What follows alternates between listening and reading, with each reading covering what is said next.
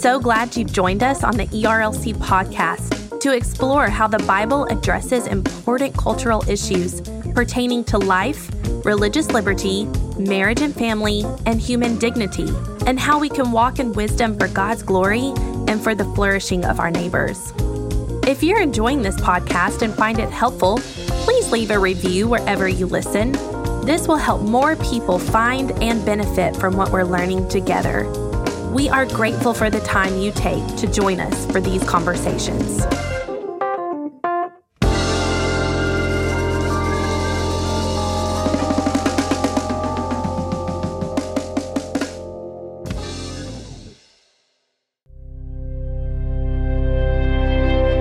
Theological education is imperative to the church, whether its influence is heard in VBS, Sunday school, or in a seminary classroom.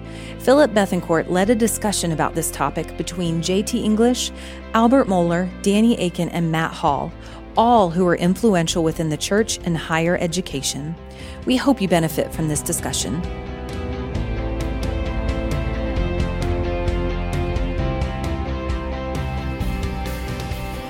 We're going to be talking about the future of theological education, and I'm excited by the panelists that are joining me up here. I have Matt Hall with me, who you've met earlier, Dean of Boyce College and at Southern Seminary, Dr. Danny Akin, who serves as the president at Southeastern Seminary, Albert Mohler, who serves as Southern Seminary's president. We just heard that keynote from him. And then right next to me, the hometown favorite, JT English, who's right here at the Village and leads the Village Institute. And I'm just curious, as we get started, by show of hands, how many of you went to vacation Bible school as a kid?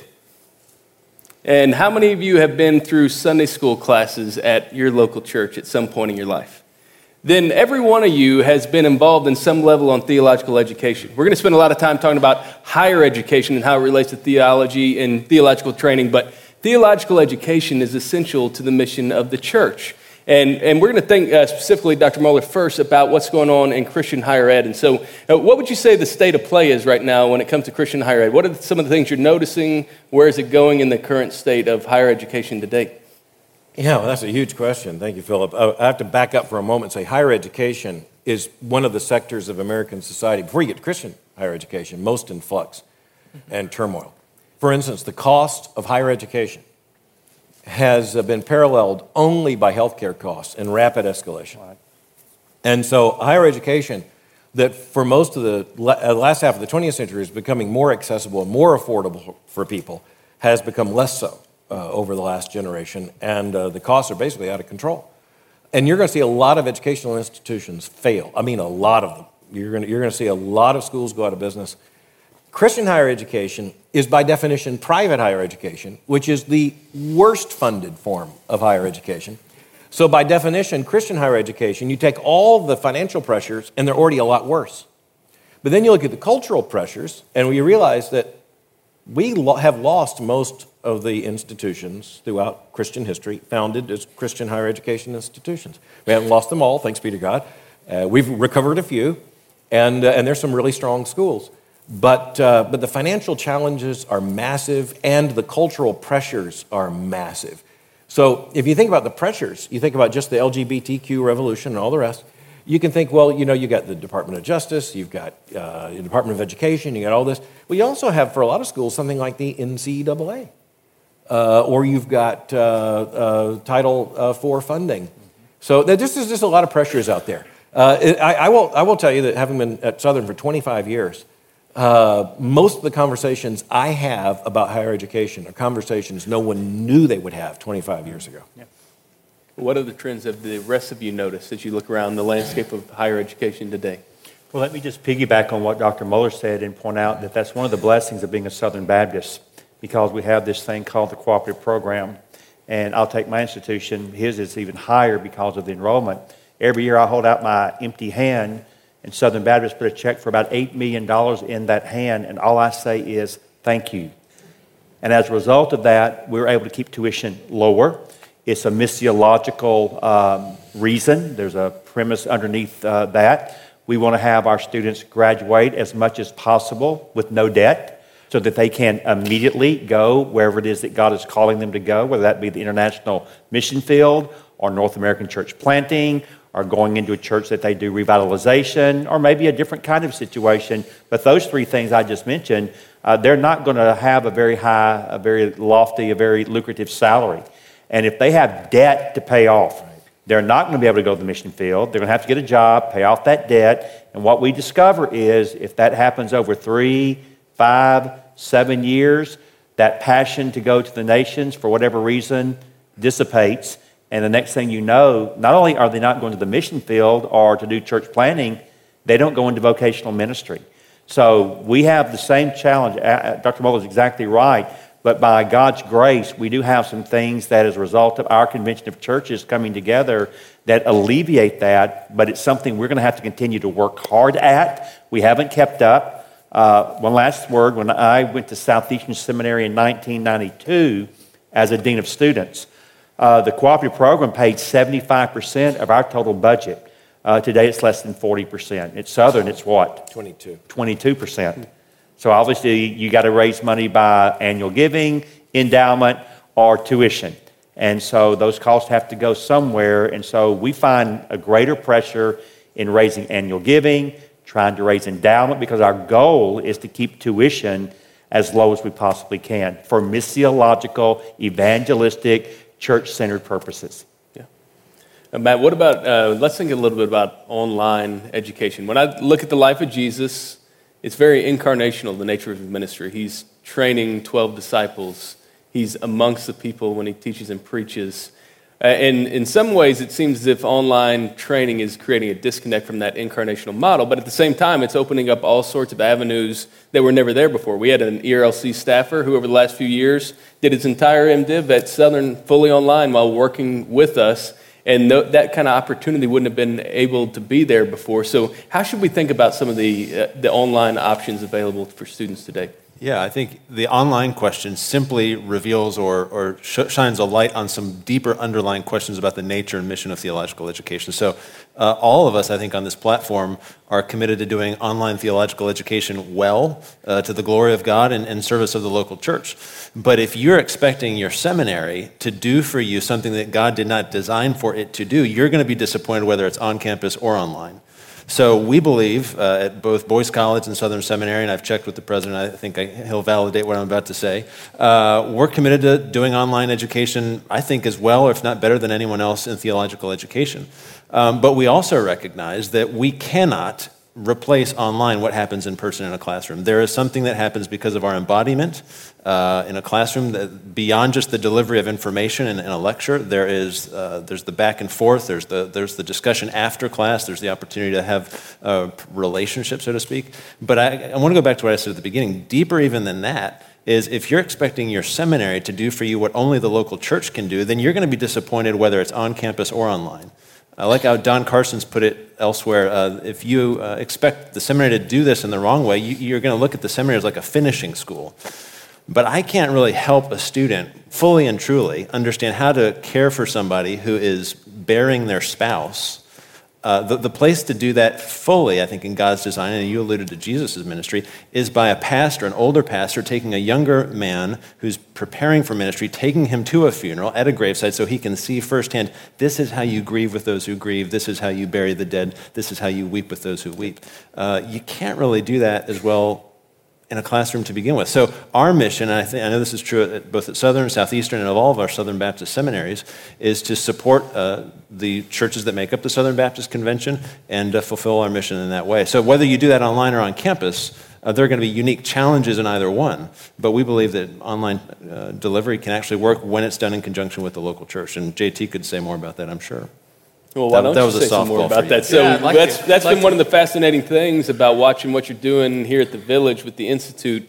Walk us through the vision and what y'all are doing, but also help us translate it not everybody's in this context. Right, right. So, what are some things that churches could be thinking about the way they could do theological training back in their local ministry setting? Yeah, well, what Dr. Mohler said is exactly right. Christians have lost more theological institutions than we've kept, except for the church. I learned that from you, and that's exactly right. So, when we think about doing local church ministry, theological education should be a fundamental piece of, of ultimately what we're trying to do. So, that's really what the Institute is trying to do. And part of, part of theology, we've said that uh, all theology is partially autobiography, but so is philosophy of ministry. So I came to faith in college. I grew up in a post Christian context.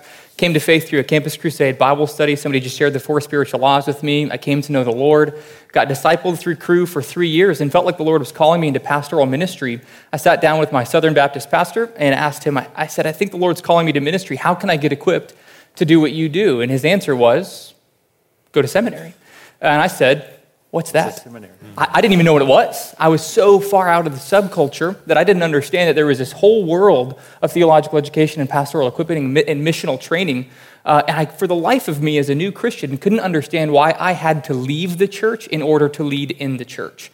And so I had to move my family across the country twice just in order to receive theological education and had to overcome so many of the obstacles that you just mentioned, whether it's finances or other things in, in, in uh, geographical relocation. And so during my time, uh, both at Dallas Seminary and then at, again at Southern and working at Southern, the Lord never took away from me that driving passion to see what would it look like for a church to do theological education, come alongside a seminary to do theological education as, as, as well as we can.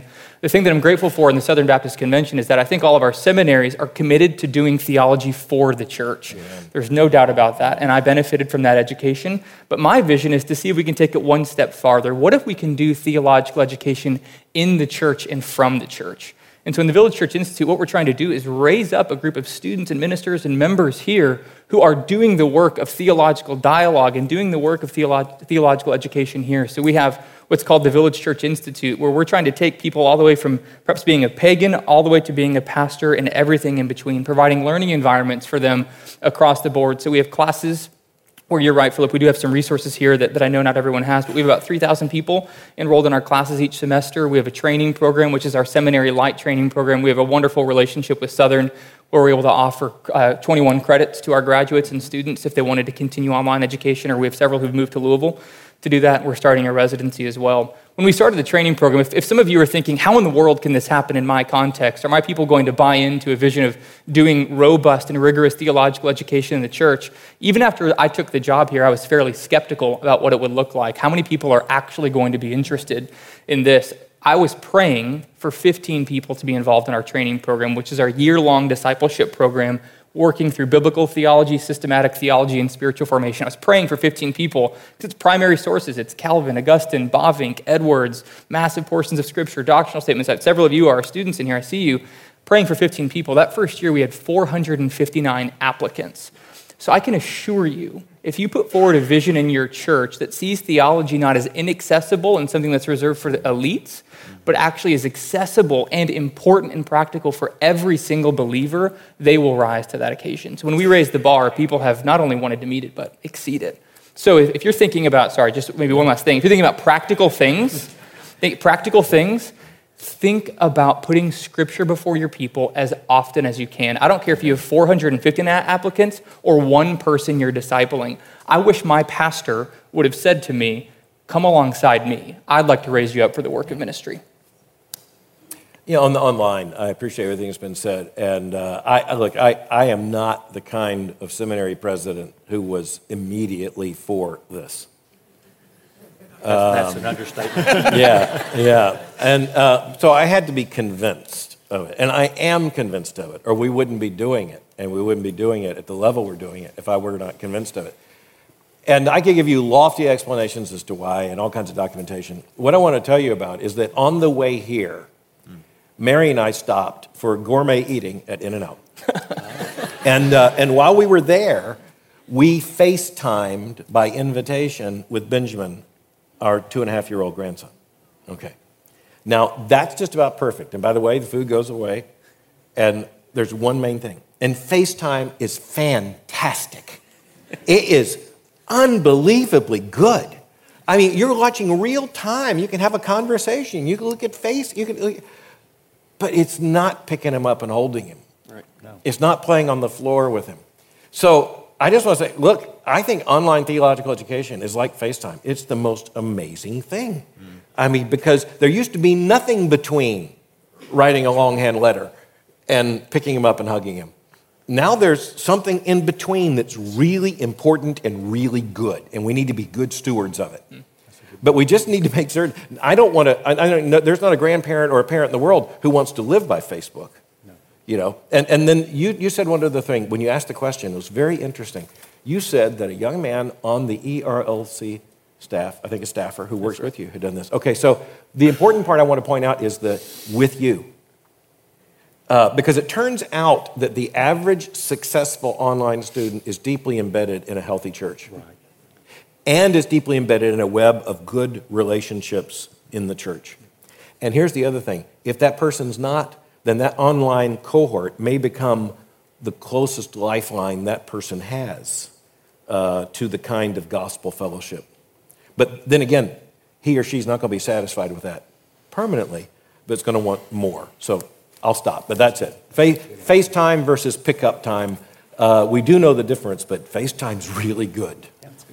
Absolutely. And I want to come back to you, Dr. Akin, because I have a friend who's been a pastor for decades. And he tells a story about when he graduated from seminary, he made a list of the top 20 or so most promising students that he graduated with. He said, I want to keep an eye on these guys as they go through their ministry and see what happens. And then over time, he started noticing burnout or moral failure or other things would lead them to leave the ministry. And he would cross out a name whenever that person was gone. And he told me that by about 30 years in, there was only two or three left out of those 20 uh, because of burnout or moral failure. And we, we see that happen uh, repeatedly at the pastoral level. We even see that at times happen with seminary professors or others like that. What can seminaries be doing to not just train students, but equip them with the endurance to stand all the tests that they're going to face from the enemy over the course of a ministry? That's a great question. And I think what has to happen, and it's not something that we naturally do, we have to be very intentional about it. Not only do we want to address their intellectual life, we also have to address their spiritual life and their heart. And that's not natural to a seminary because, by its very nature, you're teaching massive amounts of information and, and not, it's knowledge driven. But you don't have to neglect the heart in the process of doing that. So, one of the things we did when I was at Southern with Dr. Mohler for eight years and now at Southeastern, we were really, really big on emphasizing your participation and activity in a local church. We're very clear. The seminary cannot take the place of the local church in your life. You need to be in a body where there are believers that can come alongside of you and minister to your heart, your soul, your life. We're going to do that too. But that's the natural location for that to take place. And then the other thing is, as a seminary, we have to work, and, I, and for us in, in the last year, we actually moved Chuck Lawless, who was at Southern for 15 years, we moved him into a new vice president position for spiritual life and formation. And his assignment now is to help foster a campus life for prayer, for spiritual devotion, we have people now, we know every single day, uh, spontaneously, students gathering in different places on the campus to pray. There are things we can do that are programmatic, but when you see it begin to happen spontaneously and without you making it happen, I think you know you're beginning to make some headway and you're beginning to move uh, in the right direction. I think we just have to remind ourselves if we're going to obey fully the great commandment, we're going to teach our students to love the Lord their God with all their mind, that's the last one, but I'm going to start there, but also with their heart and their soul and their strength. So we got to work intentionally the mind and the heart, not separating the two. Otherwise, we're giving them a deficient theological education. Had one thought, just thinking it's been 12 years since I finished seminary, and if you took the list of guys that I graduated with, um, what you that anecdote you shared resonates and the guys who I look at now and who I think are actually being formed into their most fruitful season of ministry now, when I was in seminary, they weren't the guys who you would have thought were the rock stars. Mm-hmm. They, these were guys, they were working the midnight shift at UPS. They were preaching at a little country church where they probably paid them in lunch. Uh, they didn't do anything, and nobody knew who they were. And but the Lord has used them. And I think the, the critical thing is that season during the seminary, whether they were in Louisville or wherever, uh, was formative in shaping their soul mm-hmm. in terms of the disciplines, the integrity, and, and you got to have some people, I think, frankly, that knew you back when. Uh, that knew the real know the real you because if the only people that ever know you are your, your church members and, and you hop around from, a, from one church to another every three four five years you never really get known by the people of god so that season in seminary i think is, is a huge gift and an opportunity for you to like just be content in anonymity so to speak not in a sinful way but in, in uh, obsolescence, so to speak, where no one thinks you're the, the guy. Uh, and the guys that, the, the men that I was in seminary with, some of those who'd fallen, they were, they were those guys who everyone thought were going places, but they never had had, had that season in seminary to, uh, to kind of just labor in obscurity, do the hard work, and, and do some work in their own heart and soul uh, that would carry them through. I just want to say, the two of you need better friends. I think you've got some lists. Yeah, but I, I just want to point out that the numbers are, should actually encourage us. Yeah. Uh, among SBC seminary graduates, the number who are still in ministry is incredibly high, so far higher than other denominations. But I think the thing is, we tend to be looking for the guys we know and who are loud and who are well known. That the, the, the, what should comfort us is there are an awful lot of those guys who uh, graduate from ministry and they're preaching out in places, and that's just what they've given their lives to. That's right. Uh, the spectacular failures are horrifying to all of us and humbling. But the, the good news is the, the Lord preserves his church. So, JT, let's think about it. So, somebody comes out of their theological training, whether that's at seminary or some other place, and they're serving in a local context like you. And uh, those of you, I'm just curious, by show of hands, how many of you are serving in a full time vocational ministry setting uh, just by interest there? So, you know the demands on your time. You're constantly pulled in a number of directions. There's always something else you could do, be doing urgently. And one of the things that can uh, be neglected over time is to keep sharpening your tools and to maintaining your own personal growth. So, what are some things that you've done, and what advice would you give to people to, to continue to get ongoing theological training while they're serving in the context of a local ministry? Yeah, that's a great question. And candidly, it's challenging. It's harder than I thought it was going to be. I had such an uh, incredible opportunity to devote myself to full time theological education for almost eight years. And then you come into the local church ministry and you realize how hard it is and how many demands there are on your time. So I, I would, I would be remiss to, to not acknowledge how challenging it is. For me, the most helpful aspect has been cultivating a community of men and women here who value it as much and sometimes perhaps even more than I do. And so we have reading groups where we're getting together regularly and reading and asking each other questions, whether that's of uh, certainly the texts of Scripture, but also just great theological texts that have kind of stood the test of time historically. And so if you're somebody who's maybe laboring in isolation or perhaps a smaller church staff, I would just encourage you to find one, two, or three or four other people who are interested in developing themselves theologically and engaging with them. Because I think one of the one of the false things that can happen in the conversation of theological education is that we think that when we get this certificate, theological development and growth is done, and that's just not true. Uh, the life of the pastor, the life of the missionary, the life of the faithful church member, and ultimately the life of every faithful Christian is a life of cultivating our minds and our hearts into, into devotion into the triune God. And so you did not graduate from seminary, or if you're about to graduate from seminary and finish your theological education, it's absolutely essential and important for you to continue to develop tools in the life of the church. I want to come back to our two presidents on the panel. One of the things that unfortunately has played out in the news over the last month or so is the, the issues related to concerns about sexual abuse, domestic violence, uh, as it connects to pastors, seminary presidents, training, those types of things. And I want to ask a very uh, specific question, which is what can and should seminaries be doing to equip future leaders for the church to understand the contours of domestic violence and abuse and assault and harassment concerns, to know how to navigate those in their churches, and, and what, what are some things that people can be doing back in their local congregational settings to help their churches along in those, those issues as well? Know, another very good question and a painful one, you know, just to, to think through in terms of what we're all having to deal with. Uh, this is something that was not adequately on our horizon or curriculum uh, or attention in, in years past. Uh, but it didn't just explode.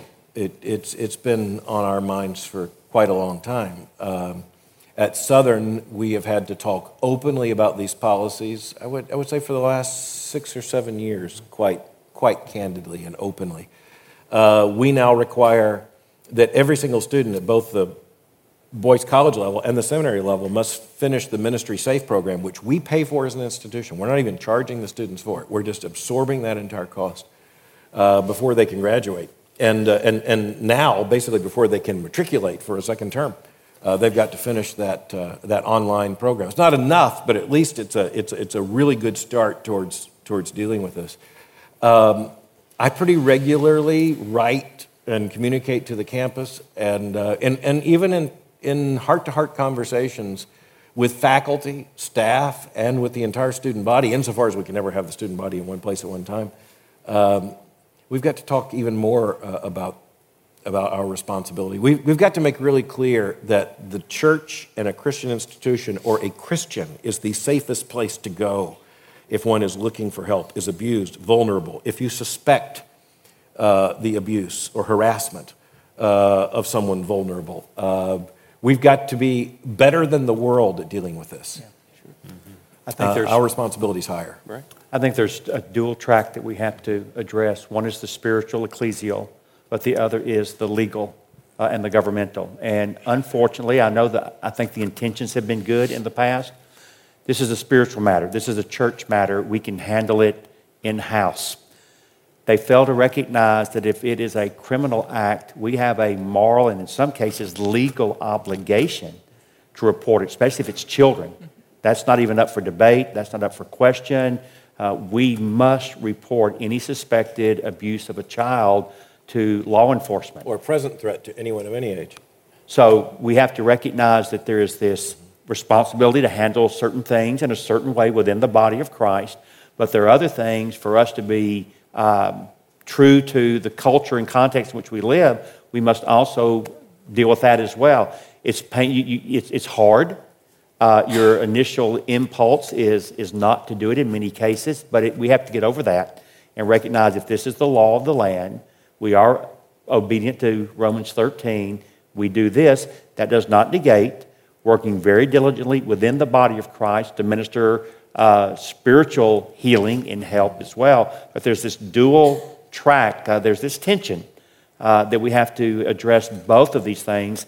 And I know at Southern and at Southeastern, I suspect at the other schools, but I know in our schools, we're working very hard to help our students understand that when you go out into the local church, these are the two things you've got to deal with. You can't neglect one at the other. You've got to deal with both of them Sure.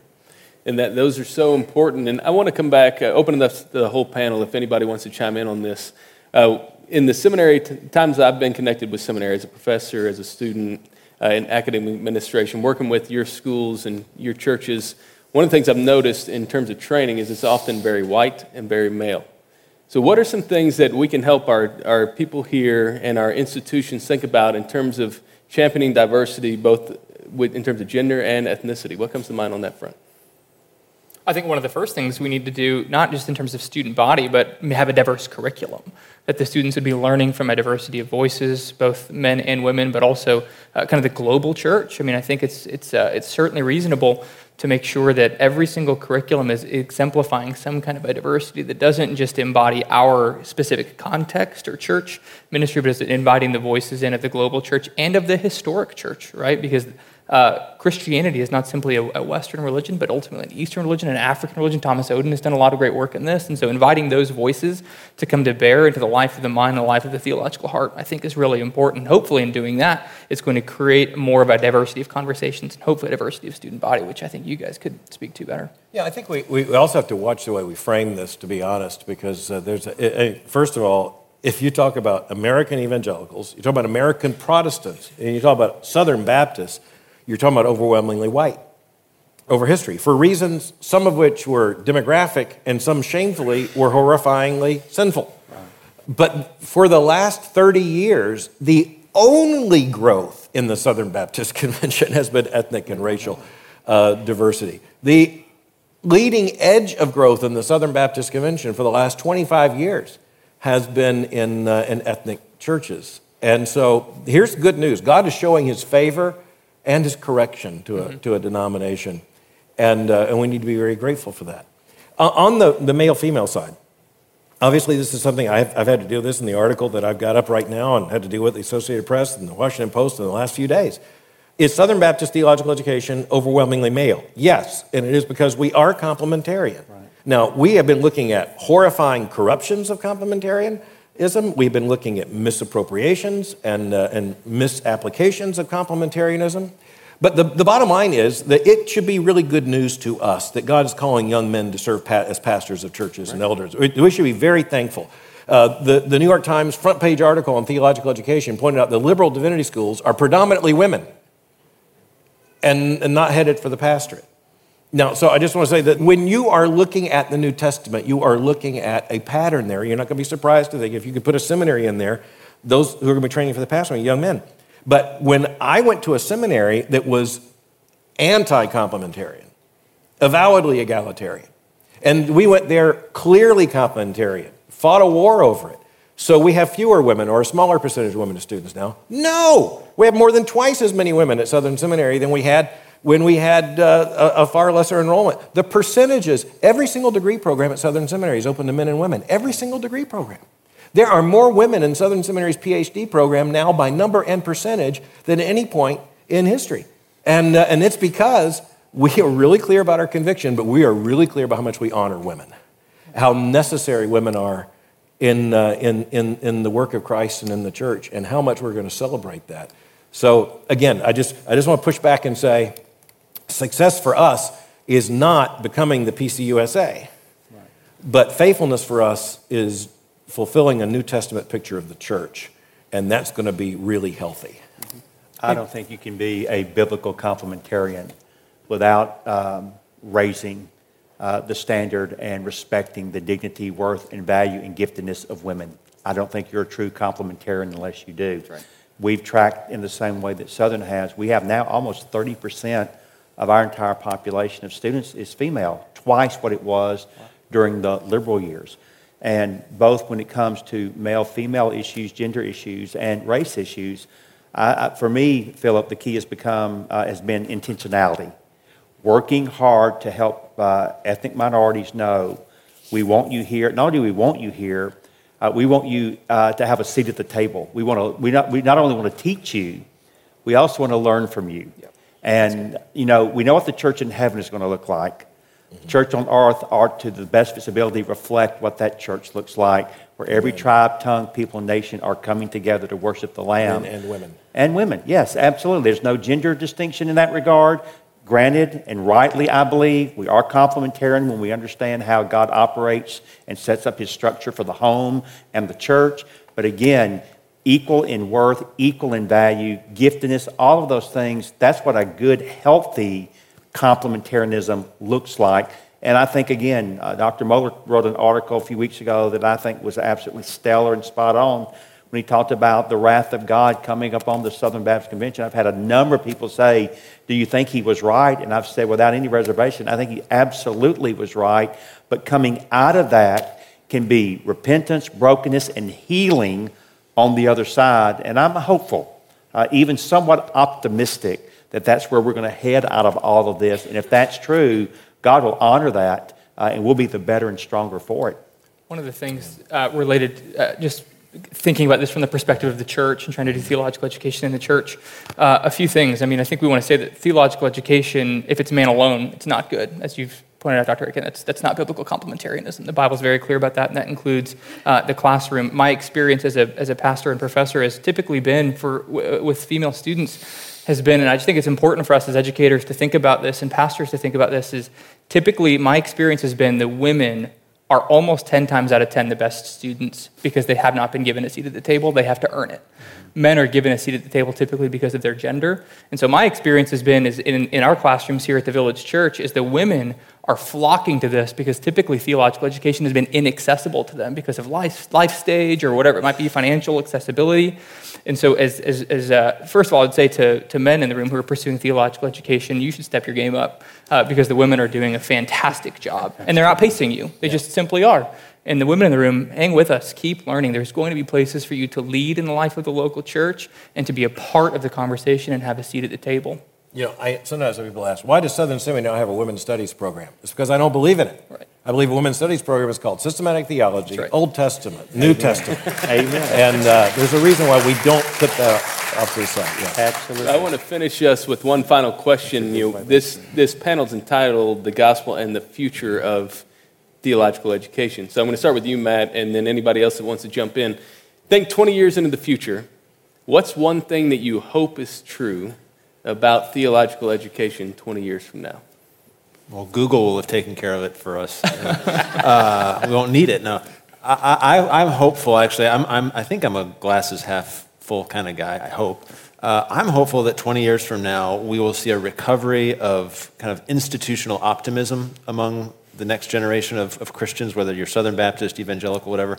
I, I, think right now we're living in a moment where there can be so much distrust of institutions or a minimization of the opportunity in the kingdom to leverage institutions for, for kingdom effectiveness. So I'm, I'm, I'm asking you in this room, uh, our students, and folks in the SBC to lean in. Don't back off of institutions, lean into institutions. If you want to have a seat at the table, as we've been talking about, if you're a sister in Christ and you're frustrated by the way things are, don't check out, lean in. Uh, if you're a brother, sister of color, like don't check out, lean in. We need you at the table. And I'm hopeful that, yeah, two decades from now, we will see progress and movement forward in our uh, faithfulness uh, to Christ as, as we do that. We are characterized by a great passion for the Great Commission standing without apology on an inerrant Bible. That's where I hope we are 20 years from now. Well, amen to that. and uh, I, I, just want to say uh, right here, the two of us right here, brothers, we are in this together, and that means that our great hope and commitment to you, well, this is on live stream and video, is that 20 years from now, we will be former presidents yes. of, uh, of, two theological seminaries. And we have, we, we, we, the two of us have a deal where we will show up if necessary. at There's office. No words will be necessary. And uh, all that to say, there's a passing of a baton that's really important. 20 years from now, I hope that to get to where Danny just so eloquently said, we've passed the baton well. And uh, 20 years from now, I want Mary and I to be really, really happy and encouraging to people as we are looking for great grandchildren. Mm-hmm and, uh, and look, I just, I just want to tell you, I, I'm in a different place than I was 25 years ago, uh, just in where I am in life. And uh, I am really praying that the Lord will, uh, will lead to a gracious generational transition Amen. so that Danny and I can bless and, uh, and uh, those behind us can be blessed. Amen. Amen. Yeah, I think the last thing I'll, I'll say, just uh, my hope for theological education in the 20 years is that what we were doing at the Village Church, which feels kind of experimental and seeing what the Lord's doing, I hope that we've been leapfrogged by a few thousand churches, that churches across the country and ultimately across the globe are beginning to value theological education in, in new and exciting ways where we can learn from them and, and continue to grow. Theology is absolutely essential for the life of a healthy church. Amen. Absolutely. Well, will you join me in thanking our panel?